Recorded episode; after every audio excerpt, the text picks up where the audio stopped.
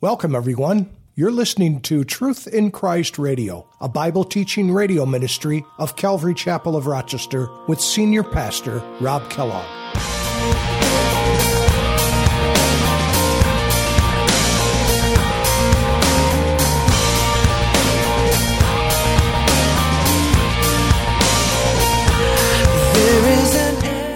That's one of the themes. The other one is the importance of Christian character, how important it is for us as Christians to live a life that is worthy of Jesus. And we can only do that by the Spirit of God. I can't do it in my flesh. I don't have it in me to promote good things. All that is in me with, outside of Christ is just death. Have you come to that conclusion that there's no good thing that lies within you, but it's only because of the, uh, the presence of the Spirit of God in you? That's the only reason that anything is getting done in any positive way.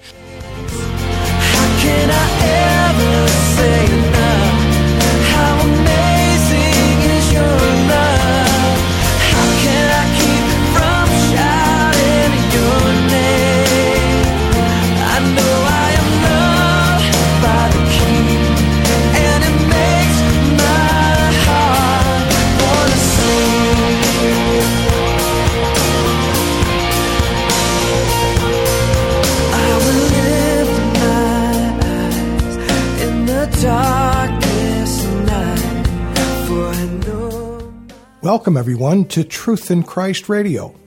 Today, Pastor Rob begins a study in Peter's second and final epistle.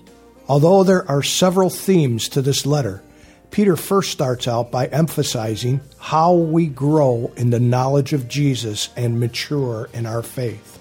There must be no attitude of, I'm good enough and I'll just stay right here where I am spiritually. But instead, our goal is to continue to grow and be more like Christ as the Holy Spirit leads us.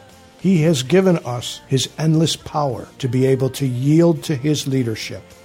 Let's join Pastor Rob with our study for today. Our Bibles to 2 Peter chapter 1. We're going to be starting a new epistle this morning. We just finished 1 Peter last week, and we're getting into 2 Peter.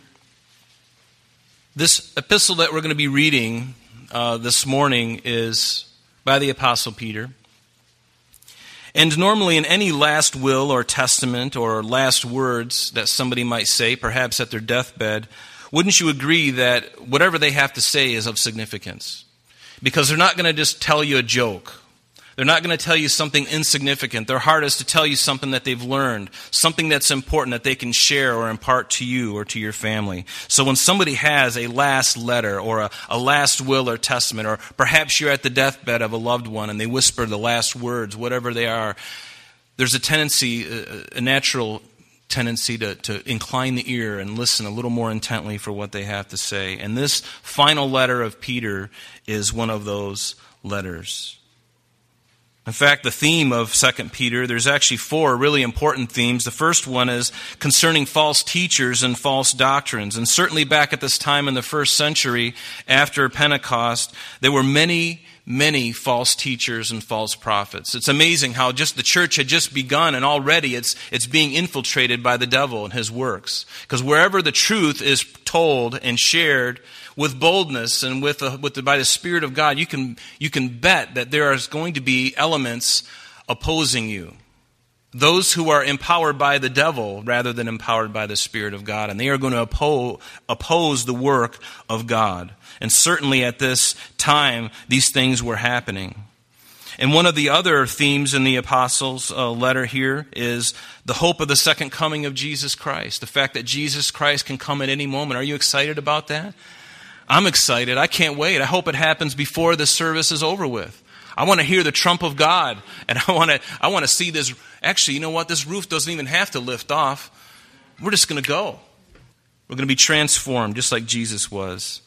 That's one of the themes. The other one is the importance of Christian character, how important it is for us as Christians to live a life that is worthy of Jesus. And we can only do that by the Spirit of God. I can't do it in my flesh. I don't have it in me to promote good things. All that is in me with, outside of Christ is just death. Have you come to that conclusion that there's no good thing that lies within you, but it's only because of the, uh, the presence of the Spirit of God in you, that's the only reason that anything is getting done in any positive way. It's the only way things are happening for eternity. Eternal things are, are, are things that are important. And when God shares His Word, His Word will uh, abide for eternity. Everything else is going to pass away, but He says, My Word will endure forever. And, and another thing, too, is that one of the other themes is prophetic scripture.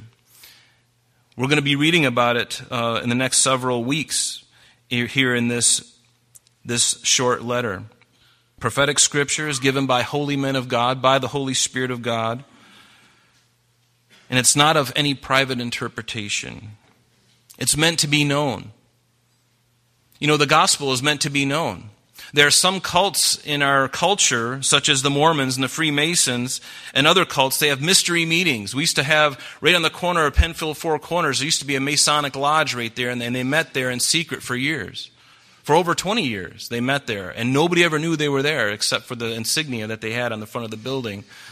Very quiet, very mysterious, you know, mysterious codes, blood oaths that they had to take for the information that was sharing. Ooh, some really interesting stuff. Really interesting. You should know this, but can't tell you. However, you can pay and you can join us and you can go through the classes and you can be indoctrinated and get the secret handshake with the joy buzzer and all that stuff. You can do all that stuff. You can have the special handshakes, the special decoder rings, and the holy underwear. Yes, holy underwear. The Mormons, they do that. Anyway, they need Jesus, right? We, we shouldn't really make fun of them, but, they, but there, there's a lot of secrecy. And anything that's secret, is that really something that God is wanting to portray as something that He doesn't want anybody to know? That you've got got to work for this. After all, I've, I've done all, all this stuff for you, and you've got you to work to get this secret. You've got to pay. No, the, the gospel is open. It's very plain. There's no, there's no smoke and mirrors folks. It, doesn't that set you free to know that the, the truth that you hold is the truth? It's not some false gospel. But there were plenty of false gospels going on in this time. In fact, that's one of the reasons why 2 Peter, it wasn't until the fourth century that this letter really became part of the canon of Scripture.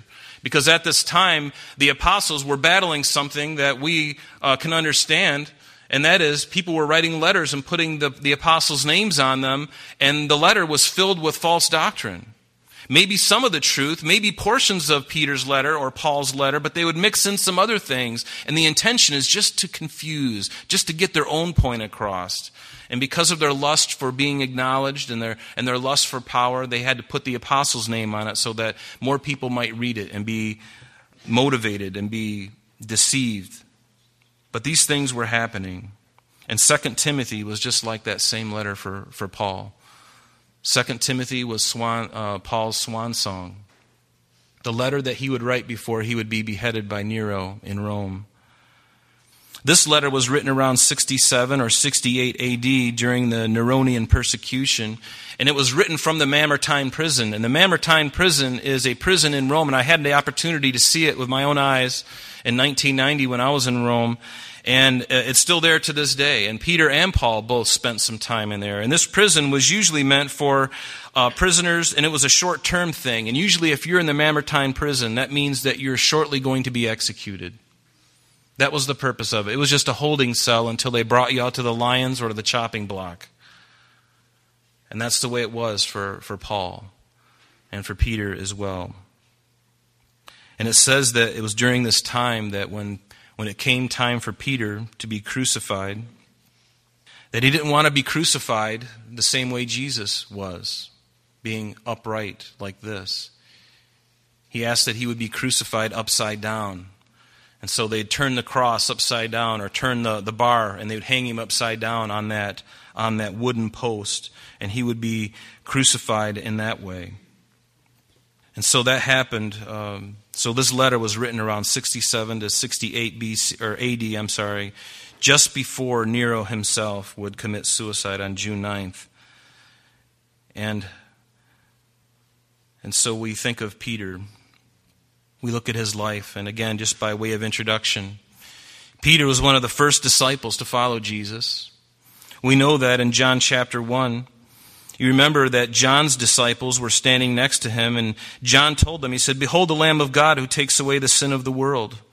And two of the disciples followed Jesus. And it says in verse 40 of John chapter 1 one of the two who heard John speak, John the, the Baptist, and followed him, followed Jesus, was Andrew, Simon Peter's brother. He first found his own brother Simon and said to him, We have found the Messiah, which is translated the Christ. And he brought him to Jesus. And I love this. Now, when Jesus looked at him, when he looked at Peter, when he looked at Simon, Simon Peter was his name. When he looked at him, he said, You are Simon, the son of Jonah. But you shall be called Cephas, or Cephas, as they would say in the Greek, which is translated a stone, just a small stone. And Jesus changed his name. Jesus saw something in Peter potential. You know, isn't that wonderful about God that He can look at your life? You, before you came to Christ, you could have been involved in all kinds of wicked things. And yet, God can look in you and say, you know what? I know what I've created you for. You've lived your own way. You've lived your, a, a life of sin. But I'm going to tell you that I have a plan for your life. In fact, somebody told me that God had a plan for my life, and it startled me. He had a plan. Are you kidding, Lord? You have a plan for my life? Who am I? Here I am in the middle of my sin, and you're telling me that you have a plan for my life? Yeah, he does. And he's got a plan for your life too. And it's a wonderful grace and a wonderful blessing. It's the Christian life, the great joy of our walk with Christ to find out what he has created you for. What has he created you for? Certainly to worship him, but there are other things too. He's created you with great and precious promises. He's got great and precious promises for you. And he's fulfilling those in me, and he's fulfilling those in you. And what a great and glorious Savior we have. Isn't he wonderful? Doesn't he deserve our, our worship, our adoration, our praise? Doesn't he deserve to be hallowed above all things? Doesn't he deserve our everything, our all, everything within us? Every motivation, every movement of our body, doesn't he deserve it? He does. He deserves it. But he changed Peter's name to Cephas, which means stone. And in the Greek, it means Petros. Again, a small rock. Petros is his name. We call him Peter in English. And why is this significant? Well, in Matthew chapter 16, beginning in verse 13, you remember when Jesus came into the region of Caesarea Philippi, and that's a wonderful place to go if you've never been to Israel. We're hoping to join the Finger Lakes next, uh, next uh, February, March timeframe to join them on their Israel tour. So begin praying about coming to Israel. Um, we're going to have, I'm going to talk to them and see if we can put something together and, and join their group. They've always been very welcome for us to do that. But consider going. It'll be a great trip, I promise you. But Jesus came to the region of Caesarea Philippi and he asked his disciples, saying, Who do men say that I, the Son of Man, am? There's a, there's a clue. well, you're the Son of Man. and so they said, Some say John the Baptist, some Elijah, others Jeremiah, and, or one of the prophets. And he said to them, But who do you say that I am? I don't want to hear about everybody else, but who do you say that I am? And Simon Peter answered and said, You are the Christ, the Son of the living God. You're the Messiah. You are God in the flesh. And Jesus answered and said, Blessed are you, Simon Bar Jonah. In other words, son of Jonas, or Jonah. For flesh and blood has not revealed this to you, but my Father who is in heaven. And I say unto you that you are Peter. In other words, you are Petros. You're this small rock, Peter. You're this small rock. And also I say to you, on this rock. And the word there is Petra. Have you seen pictures of Petra in Jordan? It's just rock. That's all it is. And it's huge. I've never been to Petra. I'd love to go to Petra. But it's just rock. I think you have been to Petra, haven't you, Pastor David? Yeah, so it's a beautiful place. I'm looking forward to going someday. But he says, on this rock, on this Petra, on this big boulder, I will build my church, and the gates of hell will not prevail against it. What is that big rock? Is that big rock, that Petra? Is that Peter? No, he's still that little rock. But what Peter said is the big rock. And what is? What did Peter say? You are the Christ, the Son of the living God. That is the Petra. That is the big rock that he's speaking of. That truth, that truth alone is what is important. And I will build my Upon that truth I will build my church, Jesus said. In Matthew chapter 10, we also notice, in, in John that we just read, we saw that Andrew says Andrew came first to, to Jesus, and then Peter, after Andrew went and found his brother. And I love what it says in Matthew chapter 10. It says, And when he had called his twelve disciples to him, he gave them power over unclean spirits to cast them out and to heal all kinds of sickness and all kinds of diseases. And he says, Now the names of the twelve apostles are these. Notice who's named first. First, Simon, who was called Peter, and Andrew, his brother. It doesn't mean that Andrew was any less significant, but God was going to do a great work through Peter, just like he wants to do a great work through you. But what about the internal evidence of this letter? Again, there was a lot of uh, question marks about this letter. What about the internal evidence? Well, there's, there's at least four different things that we can look at here that can prove that Peter was the author of this letter. Now, why is this important? Because there are a lot of scholars, a lot of biblical scholars, liberal biblical scholars, who will say that some of these things, you shouldn't believe this, you shouldn't believe that. Well, uh, well, Jesus spoke to Peter. Jesus spent time with Peter. Jesus valified or verified Peter's ministry. So I think we can believe what Peter has to say. And yet there are those who, uh, in the world today, uh, uh, Christian and even mostly non Christian scholars would just like to take this out of your hand and tear out pages. Ah, that doesn't belong. ah, that doesn't belong. Oh, the forgiveness of sin, that, that certainly doesn't belong. And so they'll go through and they'll modify everything to where all you've got is the maps. Right? But don't you believe it? Every word, all scripture is given by inspiration, and it's profitable for doctrine, for reproof. This is no different. The first evidence. Look at the very first verse. Simon Peter, a bondservant, an apostle of Jesus Christ. Notice that. He comes right out and says who it is that's writing it. That's the first evidence. But it gets better. The second one is in 2 Peter, uh, the, the first chapter here in verse 14. Peter says, Knowing that I shortly must put off my tent, in other words, this body, just as our Lord Jesus Christ showed me. Just as the Lord Jesus Christ showed me. When did this happen? When did Jesus Christ show you, Peter, that you were going to shortly put off your tent? Well, it was after the resurrection of Jesus Christ. You recall after this that uh, the, the apostles, Peter and John, they just decided, no, I'm going fishing. They go up to Galilee, they fish, they catch nothing. Finally, they hear a voice from the shore Hey, cast the, the net on the other side of the boat. Lord, we've been working all night.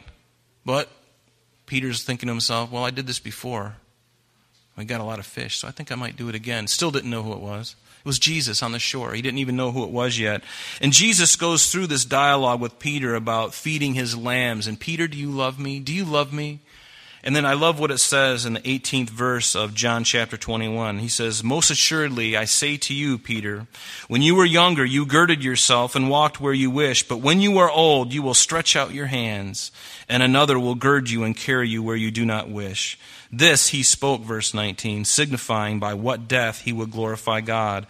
And when he had spoken this, he said to, them, to him, Follow me. So here Jesus prophesies and tells Peter the, the way that he's going to die.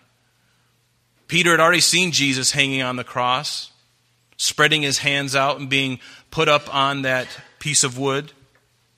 And now Jesus is saying likewise with you, Peter. Can you imagine the difficulty of that? And then the third thing so Peter knew he was speaking concerning Jesus. The third evidence is Peter claimed to be present during the time of Jesus' transfiguration. And in chapter 1 here verse 16 it says this no for we did not know or we did we did not follow cunningly devised fables when we made known to you the power and coming of our Lord Jesus Christ but were eyewitnesses of his majesty. For he received from God the Father honor and glory when such a voice came to him from the excellent glory this is my beloved son in whom I am well pleased and we heard the, his voice, which came from heaven when we were with him on the holy mountain. Do you remember the Mount of Transfiguration? It's recorded for us in Matthew chapter 17. We're not going to go there for the sake of time. But do you recall when they were there? Peter saying, I remember that. And he includes that in here. He goes, We received, uh, we were eyewitnesses of his majesty on the mount. Is there anybody else who was there other than Peter and James and John and Moses and Elijah and Jesus? There was nobody else there at the time. So Peter is showing that this letter is from him. And the final thing is in uh, chapter 3 of this letter, verse 1. He says, Beloved, I now write to you this second letter, this second epistle, of both which I stir up your minds by way of remembrance. And you got to remember that Peter's audience was the same as his first letter. It was the first century Jews who were now Christians and perhaps a mixture of Gentiles as well. Remember, they were on the run due to persecution by Rome and even from their fellow countrymen, the Jews. So Peter is writing this, this second epistle to the same group of people. And you know, one of the greatest proofs of the gospel of Jesus Christ is the changed life. You know, you look at how God changed Peter's life, how he made him this very impetuous, very boastful man and turned him into something completely different. He didn't modify his, he didn't take away though his personality. He took his personality and he, he shaped it. And he used his personality you know, because before Peter was born and baptized with the Holy Spirit, he was boastful, impetuous, confident. But after the day of Pentecost, he was humbled, he was changed. And God took all those character traits and overlaid them with his Spirit and began the process of refining him, just like he's refining us. Do you sense the Lord refining you? It's called sanctification. It's a process, it takes time. It takes time. When I became saved, when, the, when, when Jesus Christ and His Spirit came into my heart, I wasn't made a perfect person. I'm still not a perfect person, but God sees me perfect only because of Christ in me, the Holy Spirit in me. That's the only way. And now it's just living out the life this life of sanctification, setting you apart. God is setting you apart. Are you allowing yourself to be set apart, to be separate? Didn't He say, Come out from among them and be separate, says the Lord? It doesn't mean that you have to not fellowship and, or, or hang out with people who don't know Jesus. But if you're going to be with them, make sure you are a light and you are salt to them. You don't want to continue to take on the things that they hold on to the old life that you used to hold on to, those old sins. You don't want to go anywhere near those things. So if you're going to be with an unbeliever, be a force for good. Be a disciple of Christ. Tell them the truth. Don't let them infect you with that old nature. You've got a new nature now. You infect them in such a beautiful way.